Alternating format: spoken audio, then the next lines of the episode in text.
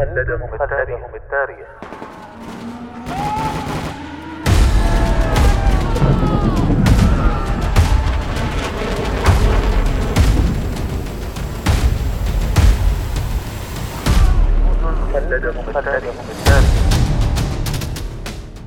كم يفخر التاريخ العسكري برجال كتبوا سيرهم في سجلاته بحروف من الجهد والتضحية والعطاء. فبقت أسماؤهم خالدة باقية مثالا لمعنى الجندية التي دبت خطواتها كل شبر من أرض الوطن.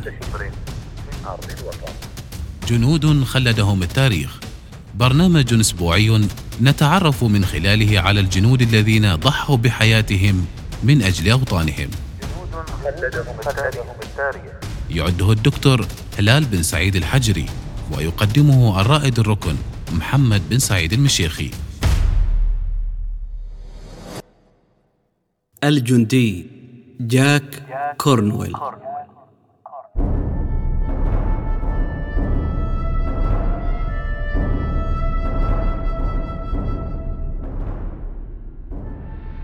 في الحرب العالمية الأولى كانت أكبر مواجهة بحرية هي معركة جوتلاند. حيث اشتبكت السفن الحربية المدرعة العملاقة التابعة للأسطول البريطاني الكبير مع أسطول أعالي البحار الألماني. لقد كانت معركة بحرية ذات أبعاد أسطورية شملت 250 سفينة وكلها تضمنت أحدث التقنيات في ذلك الوقت وأكبر البنادق المستخدمة على الإطلاق في مواجهة بحرية حتى تلك اللحظة. قاتل مئة ألف رجل في هذا الاشتباك الهائل وكان أحد هؤلاء صبيا انجليزيا يبلغ من العمر ستة عشر عاما اسمه جون جاك ترافيرس كورنويل. على الرغم من أنه لم ينجو من المعركة فقد حصل بعد وفاته على صليب فيكتوريا لشجاعته البارزة في مواجهة الخطر المميت والجروح الرهيبه والتزامه الثابت بالواجب. علاوة على ذلك سينتهي به الأمر إلى أن يخلد بكونه أشهر الجنود المراهقين في الحرب العالمية الأولى.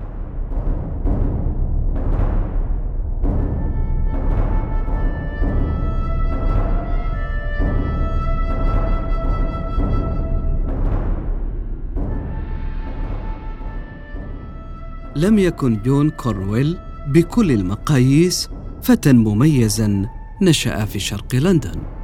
لقد جاء من خلفية متواضعة. من أب خدم كجندي لبعض الوقت. لكنه عمل في وظائف مدنية مختلفة مثل بائع الحليب وسائق الترام. وأم كانت ربة منزل. لم يبرز جون في المدرسة. ولم يفز بأي جوائز في أي رياضة ولكن أحد الأنشطة التي تفوق فيها كانت الكشافه المدرسيه حصل على عدد من الشارات بما في ذلك مساعدة الآخرين وخبراته في الكشافه أعدته بلا شك لتحديه التالي في الحياة الخدمة العسكرية.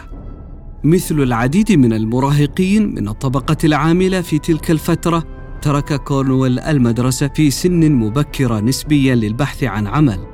لقد أراد الانضمام إلى البحرية الملكية. ولكن نظرا لأنه كان في الثالثة عشر من عمره كان عليه أن يعمل ساعيا أو موصل خدمات. ومع ذلك عندما دخلت بريطانيا العظمى الحرب العالمية الأولى في عام 1914 أتاح ذلك لكورنويل فرصة الالتحاق بالجيش. وفي عام 1915 حين كان عمره 15 عاما التحق بالبحرية الملكية. لقد أخذ الحياة البحرية في غاية اليسر مثل السمكة في الماء.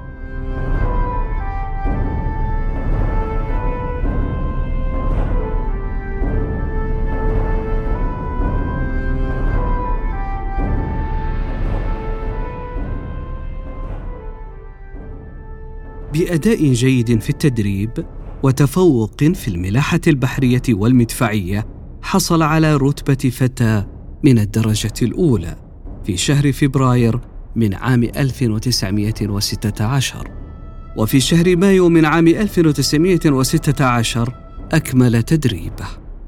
ثم أصبح كورنويل جزءا من طاقم السفينة تشيستر سفينة HMS وهي طراد خفيف كان جزءا من الأسطول البريطاني الضخم. بعد أسابيع قليلة فقط وجد كورنويل نفسه في خضم أعظم معركة بحرية في الحرب بأكملها على متن الطراد تشيستر كان دور كورنويل هو تحديد الهدف لمدفع السفينة الأمامي 5.5 بوصة وكان هذا موقفا حاسما وخطيرا جدا أيضا. حيث سيتعرض إلى حد كبير لنيران العدو.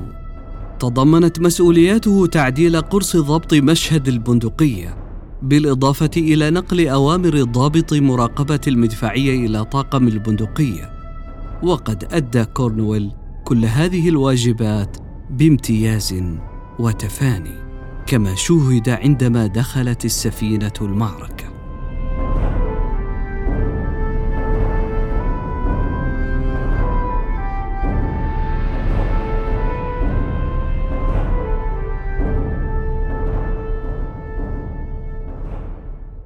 في يوم المعركة الحادي والثلاثين من شهر مايو من عام 1916 كان الطراد تشيستر متقدما بخمسة أميال عن بقية طرادات القتال والتي كانت بدورها تسبق الأسطول بخمسة وعشرين ميلا لاستكشاف مياه بحر الشمال. أمر تشيستر بالتحقيق في عدد من ومضات المدافع إلى الجنوب الغربي من الأسطول البريطاني وعندما فعل وجد نفسه محاصرا بأربعة طرادات ألمانية خفيفة. لم يكن هناك خيار آخر للطراد البريطاني سوى الوقوف والقتال. على الرغم من ضعفه في العدد وسوء التسليح وقد بذل محاولات شجاعة في الهجوم على السفن الألمانية ولكن في غضون دقائق تلقى وابلا من الرصاص الألماني من كل الجهات.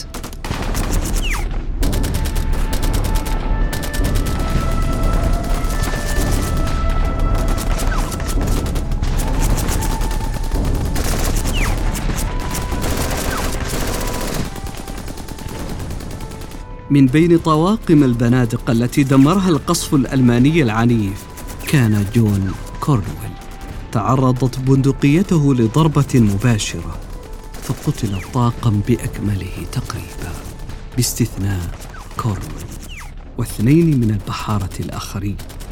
ومع ذلك فقد أصيب بجروح مروعة وانحرفت بعض الشظايا إلى ساقي الفتى وخرقت بطنه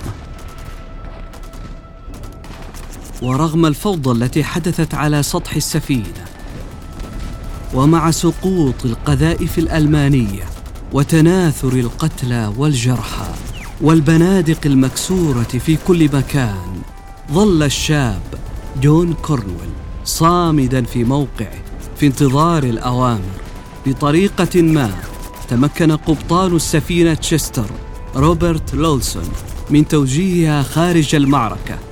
وعلى الرغم من تعرضها لسبعة عشر إصابة مباشرة وفقدان سبعين من أفراد الطاقم ظلت السفينة طافية. ولم يغادر جون كورنويل المصاب بجروح خطيرة الموقعة إلا بعد خروج تشستر من المعركة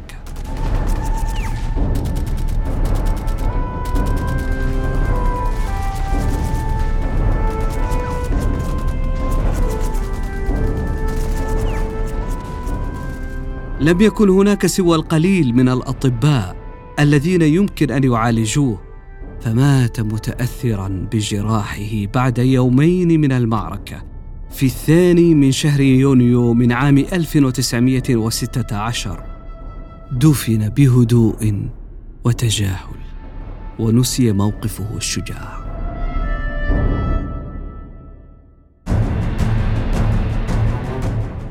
ولكن عندما نشر الأدميرال بيتي برقية عن المعركة في صحيفة بريطانية في شهر يوليو من عام 1916 ذكر موقف جون كورنويل الشجاع. فانتشر صيته انتشار النار في الهشيم. بدأت مقالات عن جون كورنويل بالظهور في الصحف في جميع أنحاء بريطانيا. في أعقاب مذبحة الحرب كان الجمهور البريطاني يائسا من قصص الأبطال. وقصة جون كورنويل المأساوية ضربت الوتر الصحيح تماما. استجابة للمطالبة الجماهيرية الهائلة بتكريم شجاعة كورنويل في جوتلاند تم استخراج جثته ودفنت دفن الأبطال فكانت قصته أكبر الأحداث العامة في الحرب بأكملها. ثم حصل بعد وفاته على صليب فيكتوريا في الخامس عشر من شهر سبتمبر من عام 1916 وفي يوم الحادي والعشرين من شهر سبتمبر من عام 1916 قررت بريطانيا تحديد يوم باسمه هو يوم جاك كورنويل. كما طبعت طوابع بريدية عليها صورته وأنشئت صناديق إعانات مختلفة سميت باسمه.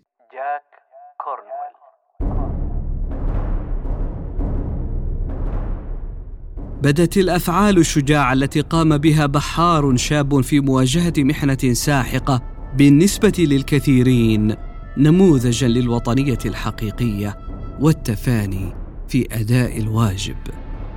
مهما كانت الدوافع لا يزال الاحتفال بحياة كورنويل القصيرة وطريقة موته يمارس حتى يومنا هذا.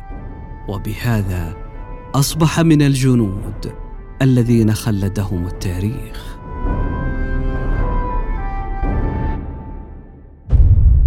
جنود خلدهم التاريخ.